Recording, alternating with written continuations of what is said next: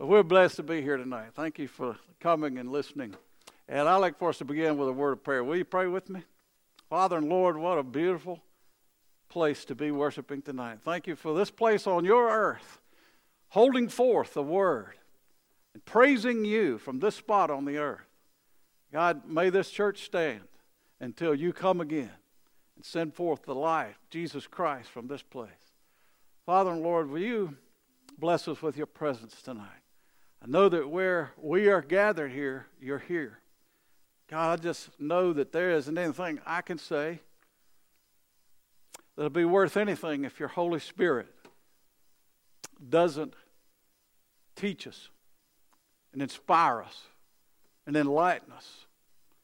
So I admit to you tonight, before we begin into the scriptures, that we need your Spirit's interpretation and help tonight. Thank you for these dear people whom we love so much. We thank you for your word, which is living, which is teaching, which is guiding. Just pray tonight that it will do that. Before we leave this place, we'll be determined to serve you and live for you every day like we never have before. We love you. May you get glory from all that's done tonight. In Jesus' name I pray. Amen. Well, if you brought your Bibles tonight, and I hope you did, it's Bible study. And I don't know whether you'll still call it that after I get through or not. But I want you to turn to Mark chapter 10. I saw some notes down here. They might be Keith's. Nope, they're mine from...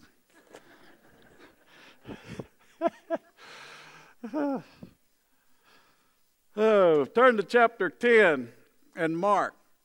And what we're going to do is connect a few series, a few caveats in Christ's life just before he went to the cross.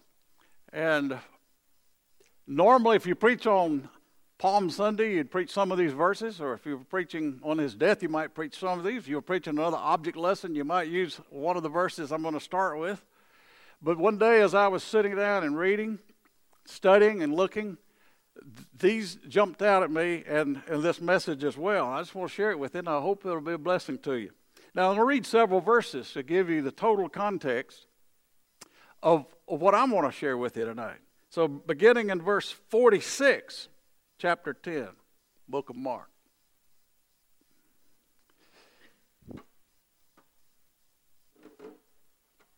There's the light. Hey, you know, if you turn this thing, you can see the whole book like that. One of our churches over Tabernacle Baptist at Pelzer installed these new computer-generated lights, and they didn't practice with them the first Sunday. Preacher Avant walked out there, and those things came on, and he thought he was going to have to be healed before he started. But they do shed light on things, don't it? All right, here we are, verse 46, chapter 10. Now, they came to Jericho. Jericho was a few miles, 10, 15 miles out of Jerusalem.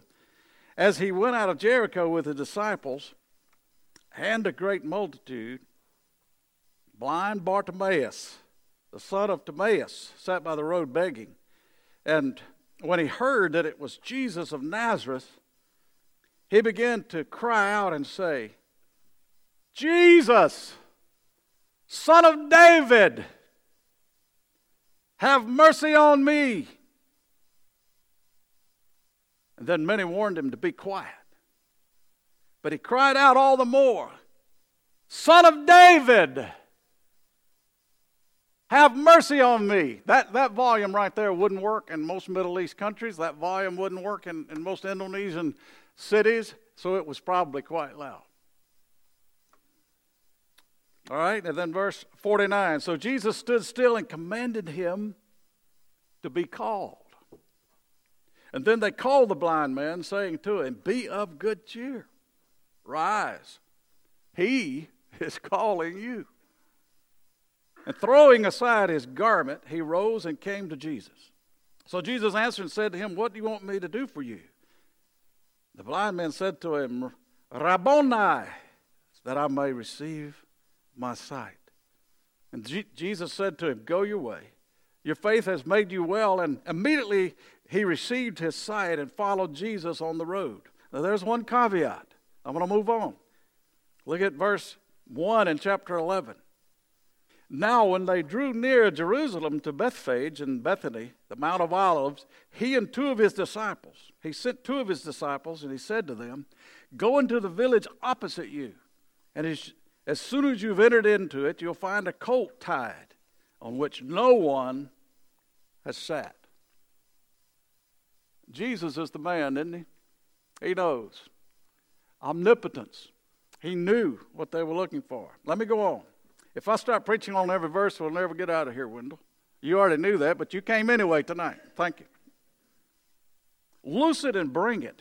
And if anyone says to you, "Why are you doing this?" say, "The Lord has need of it, and immediately he will send it here." And so they went their way, found the colt tied by the door outside on the street, and they loosed it. But some of those stood there said to them, "What are you doing, loosing the colt?" And they spoke to them just as Jesus has commanded, and so they let them go. Then they brought the colt to Jesus and threw their clothes on it, and he sat on it. And many spread their clothes on the road, and others cut down leafy branches from the trees and spread them on the road. Now, these leafy branches are like palm branches. This stuff is really tough material. In Indonesia, the palm leaves and branches were used to make roofs. So it's called atap, and it was very tough. When they laid it down, it would be just like pavement on the road. So that's what they were doing.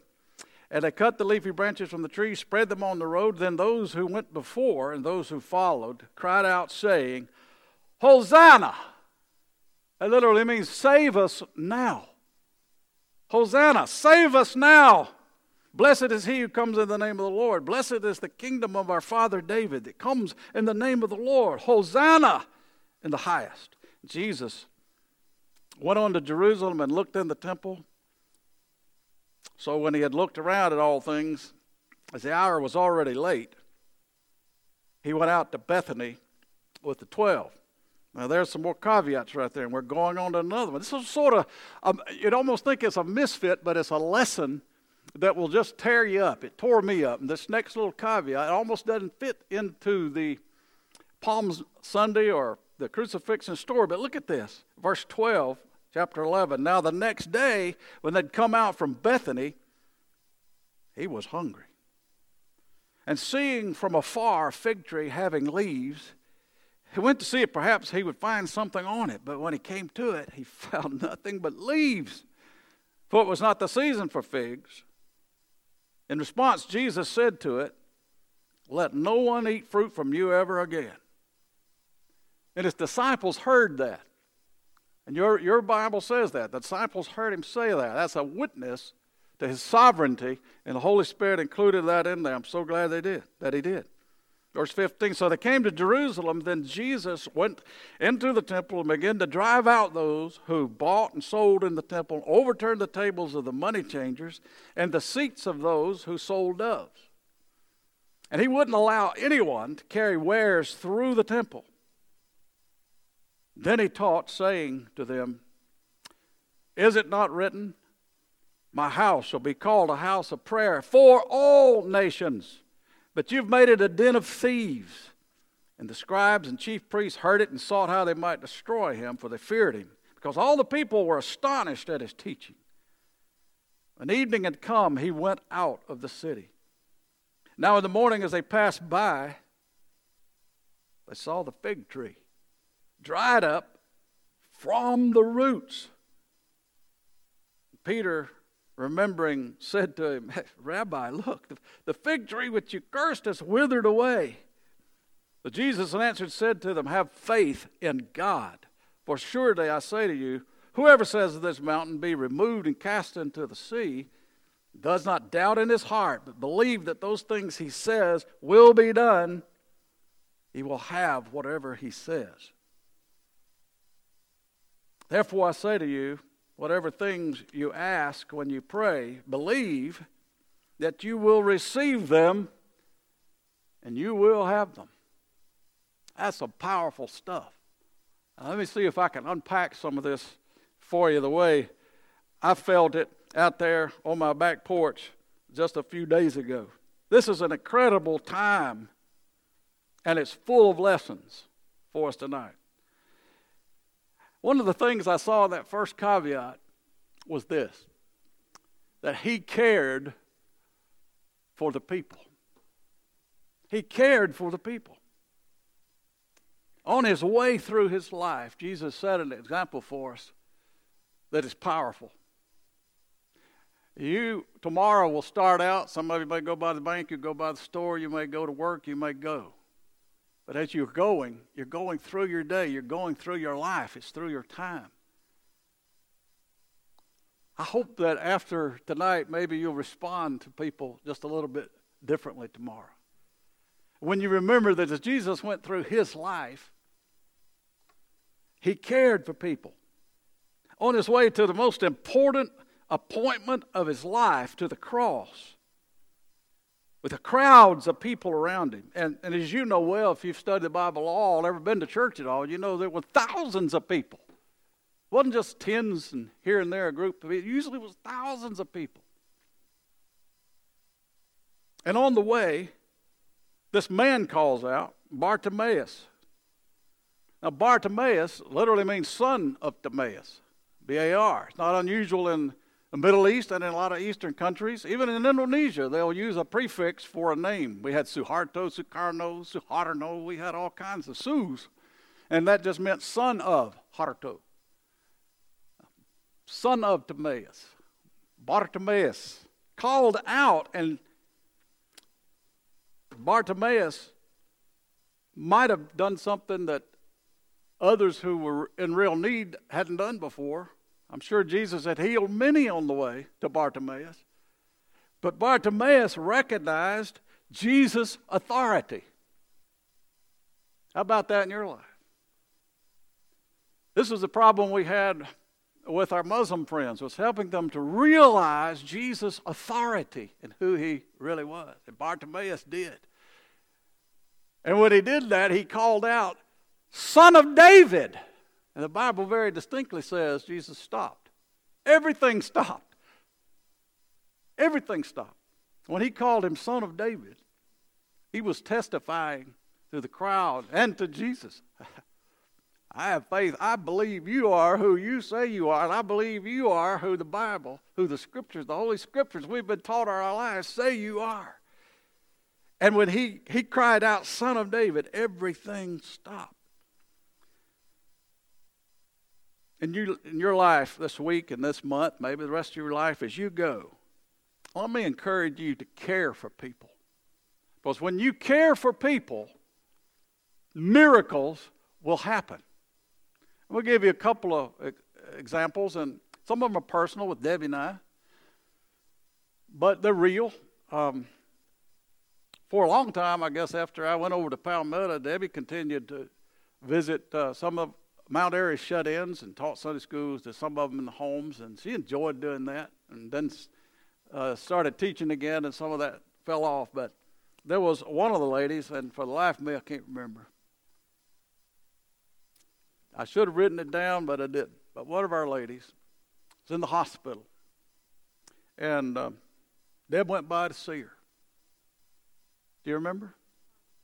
Huh? Miss Shepherd. And she couldn't get in the room. They were taking care of her. And so she sat down in the waiting room near the room there. You've all been there. You know, a lot of people sitting there. There was a young man sitting there who appeared to be about 19 years old, maybe. And they struck up a conversation. Debbie would talk to anybody. Well, she married me, you know, she'd talk to anybody. And she struck up a conversation with the young man, and in just a little bit, out of her pocketbook came the tracts that we use so often. This is simply Billy Graham, Steps to Peace with God. You ought to get about 10,000 of them and keep them available in your services, and everybody take them out of here when you leave. Because this is the bridge for us. At Burger King, it doesn't matter where. It works. It opens the door. You have something to do and something to say rather than just seem nosy and say, do you believe in God? You know, that kind of comes across cold, but she pulled that out and said, let me share this with you. And he looked through it, and she asked if he were Christian, and he said, no. In a little while, she led that young man to Christ. She found out that it was Miss Shepherd's grandson. Didn't know. Do you think it made a lot of difference to her to find out later that her grandson had come to Jesus Christ? You know, when you care for people, other things happen. Miracles happen. That's why we do it. That's why Jesus says this, so don't go through your life with blinders on. But like Christ, care for people. And you'll get a blessing out of it. I could go on a little more. There was another girl, and here's another Debbie story. But at Operation Care, folks come in, they have a lot of needs, and I sat down beside this young teenage girl, began to talk with her about her life. Why were you there? Why are you not in school? And she began to open up and tell me how she was expecting a child and couldn't finish high school and was there to get groceries. And so I just shared with her Christ, shared with her how we could help her, how she could get continuing education, anything we could do for her. I came home, mentioned that young lady to Debbie. Actually, I was taking a nap, and she came in, she woke me up. And I told her about this young girl. Well, the next week, she couldn't get that young girl off her mind, and she found her address.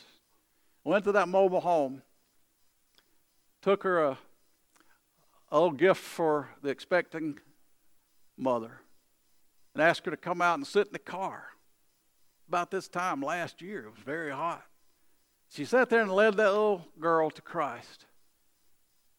You know, just miracles happen when we care. Think about what you might run into this week, or who you might run into, what their need might be. Just take an extra moment. And I could tell you many, many other stories right there, but I want to move on to another caveat. Because not only he cared for the people, they came into the city. And when I saw this is what I saw when I realized he came into the city. I saw that Jesus got out of his comfort zone. You say, now how could Jesus ever be in a comfort zone? I'll tell you, there were thousands of people pressing you. You got to have some peace. And I know at least one time the Bible tells us he did get apart. He came apart and went up in the mountains from everything and prayed. And I will tell you, if you don't come apart sometime, you'll come apart. You got to get apart. So there are times. He came into this city. He left his comfort zone. We got to get out of our comfort zones. I remember sitting right back there. This section, almost on the back pew. About the first Sunday, we came back to Mount Airy many, many, many years ago. And Keith just happened to preach a message that morning. In that message, he said, you can't win the world from a padded pew. If somebody is in a fire, you have to get close to them to save them. Now, this is nice and beautiful and wonderful, but I'm going to tell you, the people that need our help are in the city. They're out of this place. They're outside the church. Very few of you can give me a story of a lost person that's called you and said, would you come over here and tell me how to be saved? They don't come and ask us that. But they will get saved if we, by faith, go. And he came into the city. He'd come there as a child and taught, and they were amazed at him. But now he's coming as an adult. Now he's coming as king. And this city was a Mecca for the Jews. It was a holy city for the Jews. And I use the word Mecca, I think of my Muslim friends. It was Mecca for them is their hope of salvation. They get to go there one time, just once in their life, and they'll have a hope of paradise. Wasn't anything like that for Jews. This was a wonderful, holy place, the city where, emanating from the city and from the temple were the teachings of the Scripture, the words of God. This was a place they all dreamed to go. And here was Jesus. But in this case, in this caveat, it was his city of his death. Let me ask you this question.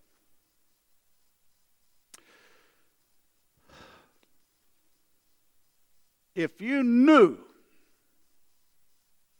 that you were, if you went to this particular city, if you knew you went to that city, you were going to die, would you go?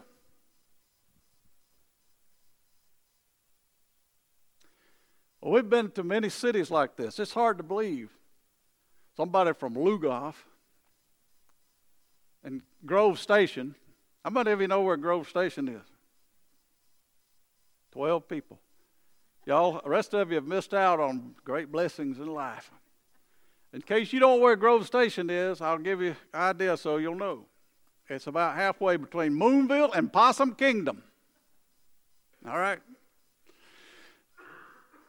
It's amazing to think that two country bumpkins could get around the world and see large cities like this.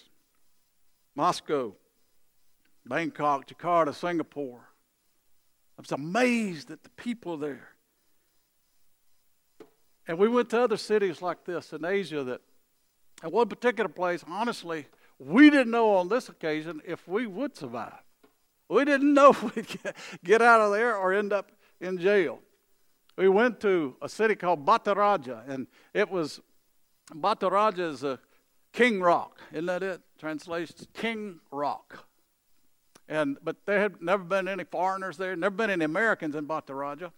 But a guy that we knew in Palembang had gone there and tried to start an English school, and he begged us over and over to come to Bataraja. Long trip. Finally, we gave in, worked out a time, and we took off to Bataraja. And we were fairly well received there in the English school, ended up in a military school. It was a long day, and finally about 11 o'clock, we got to the hotel. If you could call it a hotel. I mean, if you could call it a hotel, that's where we got to. And we walked in, our host was there, and another young man, we really didn't know him too well, but he was kind of tagging along the whole time. And when we walked in, there was a little commotion. And the manager of the hotel said, they cannot stay here. And our host said, Kanapa, why? Why? He said, because they're foreigners. They're foreigners. I said, you better believe it. I'm a foreigner. I'm from Lugoff. Foreigners? Of course we're foreigners. We were the only white people in the town, you know. And I can't stay here. We were so tired we could hardly stand up. And you can't stay here. And our host, he said, well, they've got to stay here. Well, the young man had been following us around. He stepped into the doorway, and he said, what's the problem? Ramasala is their problem. He said, yeah, the manager says they can't stay here tonight because they're foreigners. And he said, why not? He said, because the last foreigners who were from Australia or somewhere had been there, and the police came, got them out of bed in the middle of the night, and took them to jail. And he said, I don't want that to happen here. And I said, trust me, I don't want it to happen here again either. But this guy stepped up and he said, oh, listen, let me tell you.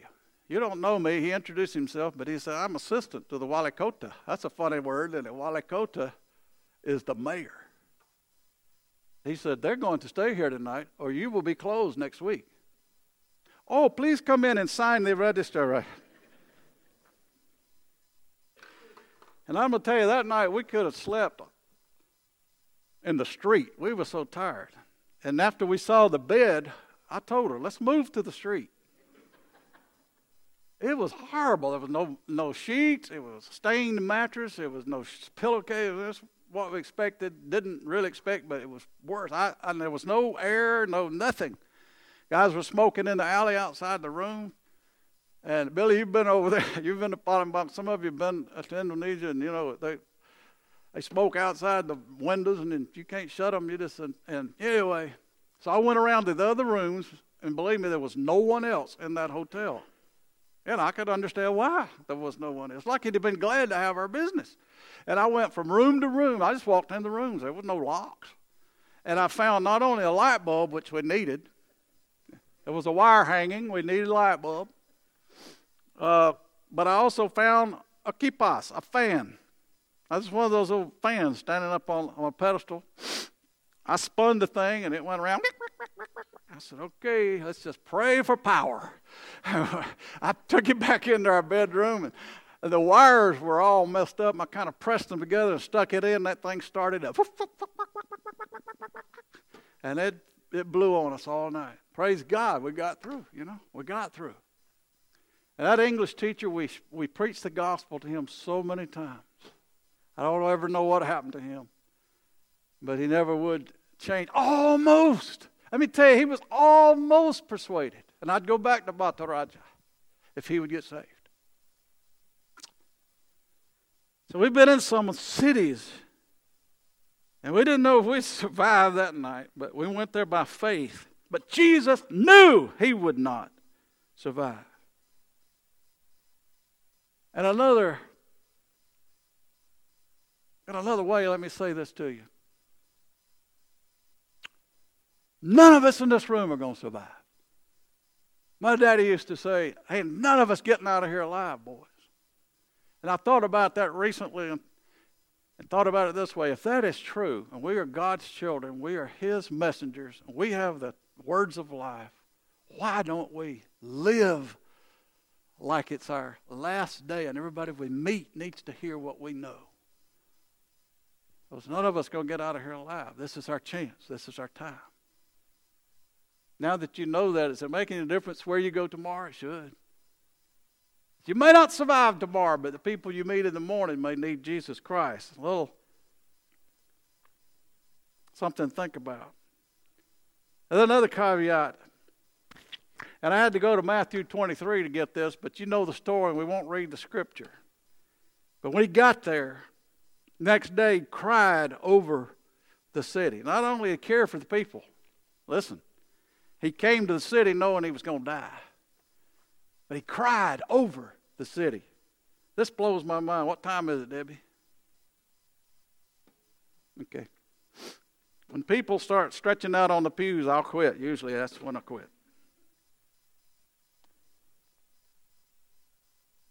Out in the Midwest a few years ago, a fire swept through Arizona and the farm country there. And you've heard and seen it. It happens so fast they can't stop it. The grass is tender, it's hot like it is today, and a fire will sweep through the farms. And that had happened, and an insurance adjuster was walking with a farmer through his farm, surveying the damage, making appraisal for the insurance claim. As they walked across the barnyard, the farmer kicked a stump out of the way that was smoldering. And they continued to walk, and the stump rolled over here and stopped, and it began to quiver. Sort of a rattle, and they stopped and looked back, and then they realized that it was not a stump at all. When they looked at it closely, they realized it was a mother hen.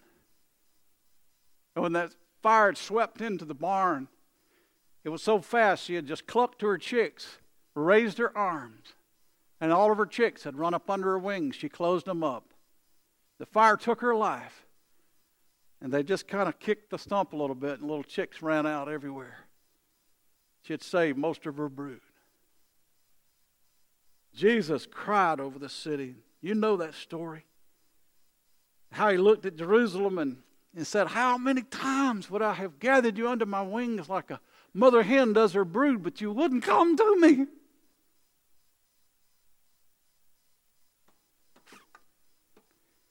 Just the other day, as I read this,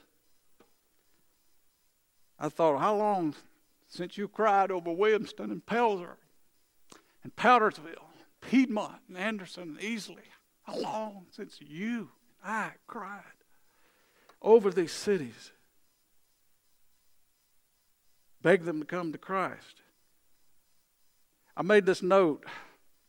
And we plan and schedule prayer meetings. Maybe we need to plan and schedule some praying and crying rallies, praying that the Holy Spirit of God would fall on us and fall on our cities and fall on our communities and give us the courage of our convictions to share the gospel, hand the tract, make a difference.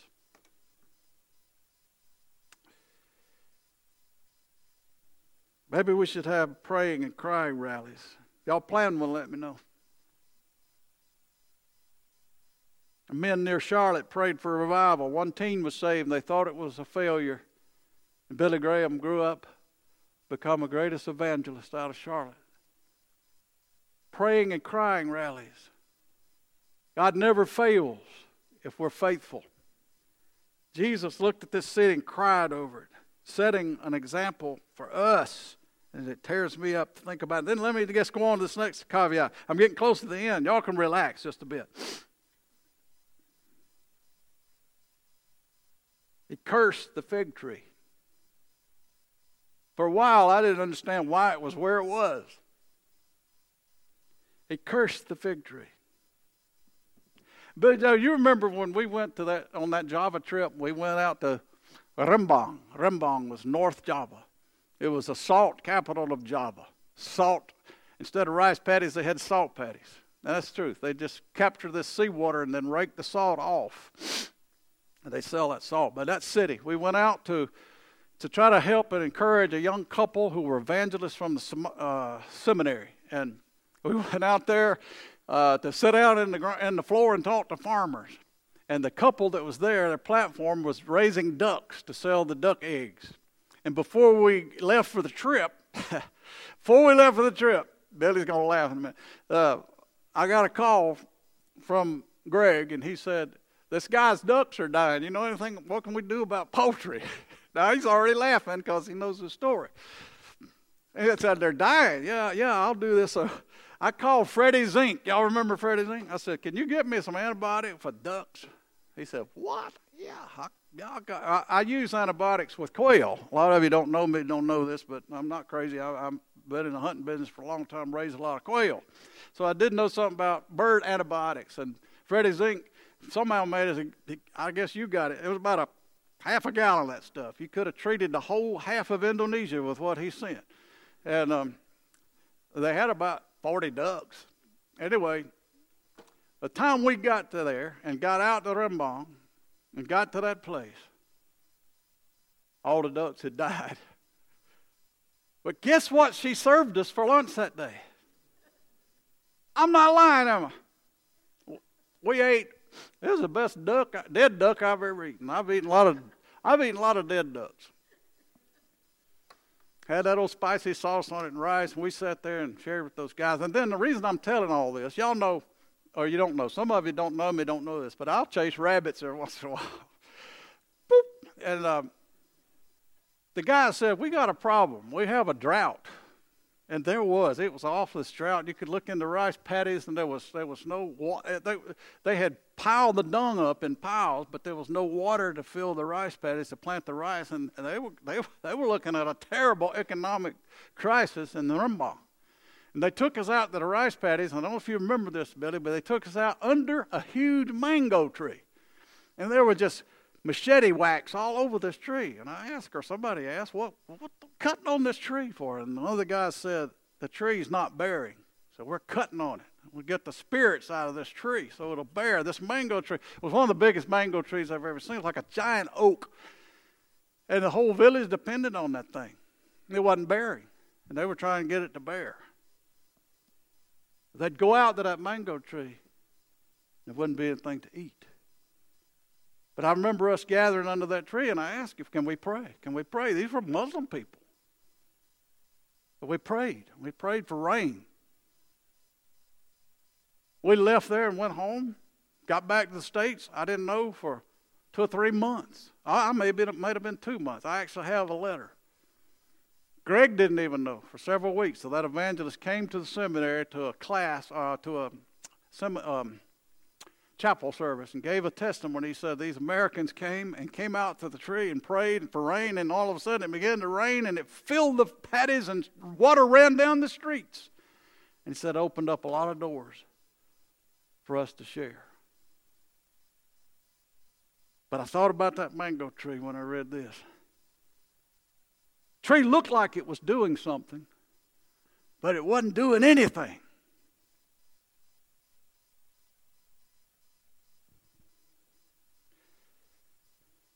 That tears me up right there, because there's a lot of days I'm guilty of that. I look like I'm doing something, but I'm not doing anything.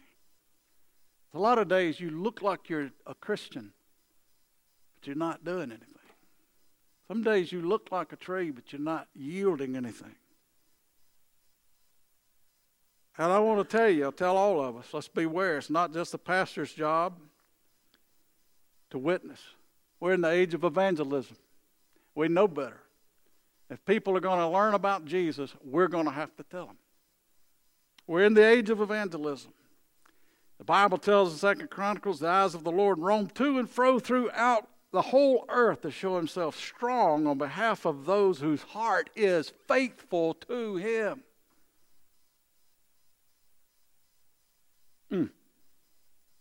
Well,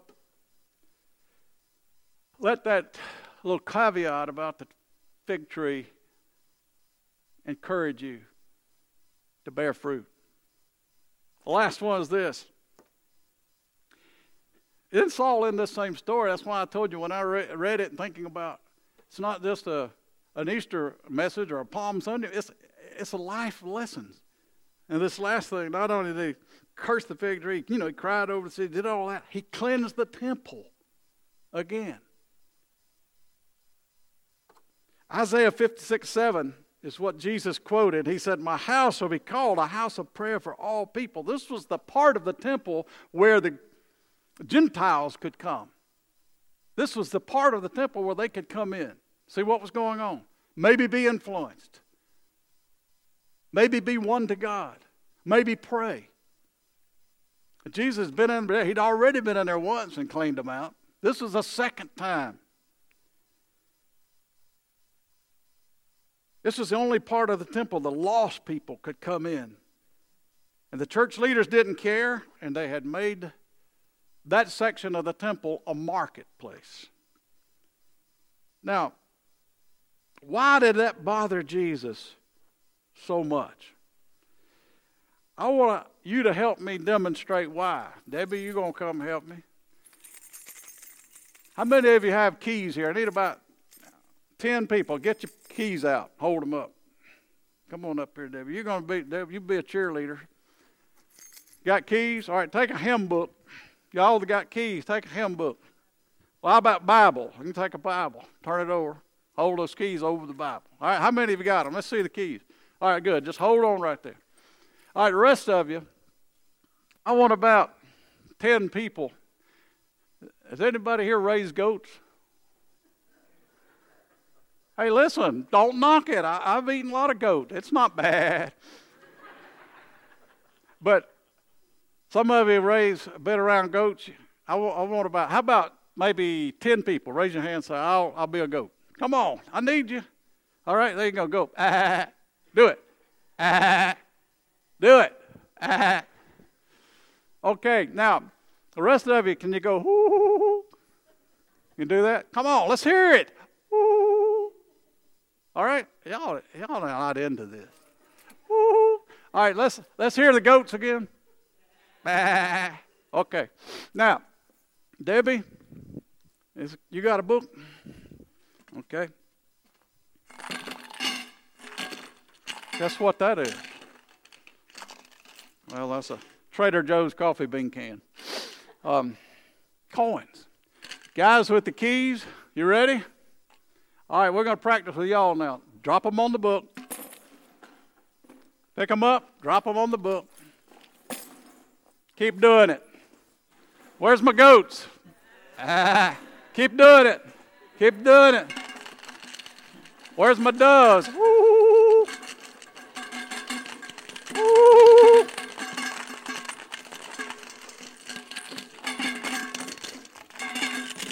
Stand up, lead us in prayer. Stand up, lead us in prayer. I just said to him 3 times, stand up and lead us in prayer. And he said, do what? It's true. My house will be called a house of prayer. And that's what Jesus heard in God's house. It upset him. I don't know if it makes any sense to you, but it does to me. And Apply it to your own heart.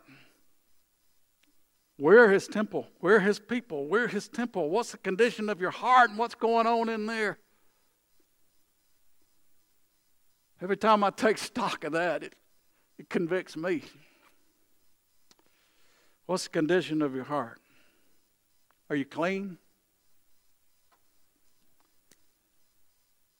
James Kraft was the president of the Kraft Cheese Company. Many, many years ago, before we had email and all that stuff, it was in the newspaper in Chicago that he was going to California, to L.A. for a meeting. A lady in Chicago had a son in prison in L.A.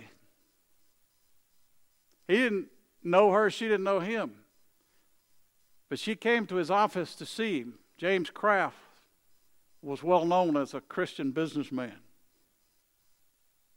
This lady waited for an appointment, and she went in to talk to him, said, I read you're going to L.A. He said, that's right. Can I do for you? And she said, I have a son in prison out there. Would you go see him? Just speak to him for me. Try to help him. He said, yeah, I'll go. I will do that. So they made the arrangements. After his meeting, he went out to the prison, and this was what happened to Mr. Kraft at the prison. As he was walking in, they had installed some new technology. As he and his host was walking down the hall, a guard stepped out of a closet-like space and said, would you stop right there? They stopped. There was a flash of light, and he said, wait just a moment. Came back out. He said, thank you, Mr. Kraft. Sorry to bother you. You may go on in. You're clean. He said, excuse me? He said, you're clean, sir. We have some new equipment that's like x-ray, and we see no weapons on you. You're clean. Whew. So he was relieved, and he started on down the hall, and all of a sudden, Mr. Kraft's testimony is that he thought, what if I turn the corner and start down the next hall, and Jesus Christ steps out and says, stop right there, James. I want to see if you're clean. And he said, right there in the hall of that prison, I had to take inventory of my life to see if I was clean. Well, we should all do that every once in a while, shouldn't we? None of us perfect. There's none good, no, not one. But it don't hurt to try. Hope some of that spoke to you. He cares for the people. He came to the city, cried over the city, cursed the fig tree, cleansed the temple. And he wants to clean us and those around us.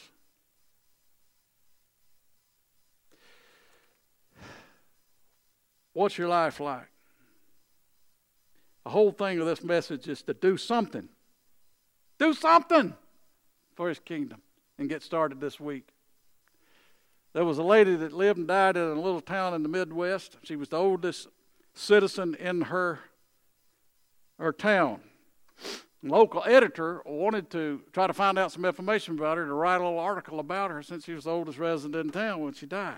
He couldn't find out anything about her. She'd never done anything wrong, never had a traffic ticket, didn't know anything about her. He had to write an article, couldn't find anything, so he assigned the first person he saw coming down the hall. He stopped this guy and said, I'm going to give you an assignment. He said, I want you to find out something about this lady. It just happened to be the sports editor for the newspaper. And he couldn't find out anything. And so this is what they say if you go to this little town, on her tombstones, what you'll read. Here lie the bones of Nancy Jones. For her life held no terrors.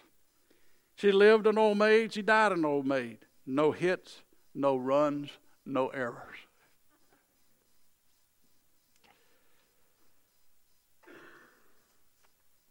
Do something. I'll bet you if you're trying to do it for the Lord Jesus Christ, miracles will happen. I promise you, miracles will happen.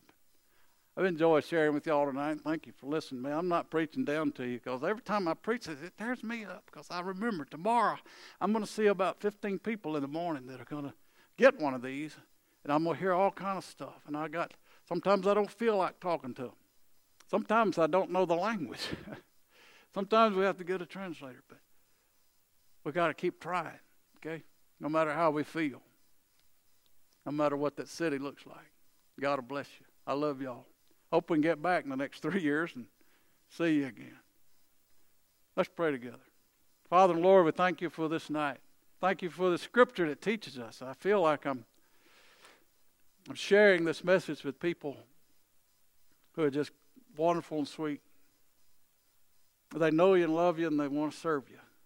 And I pray, Father, that as this week comes and we meet people in the act of living on our way, we'll care for people. We'll cry for them, cry over them. Lord, help us to remember the examples you've set for us. Try to live that way. We'll not fail. Get glory from our lives. May people be saved this week. And by next week, there'll be testimonies in this place of those who came to know you because we did something. And I thank you in Jesus' name. Amen.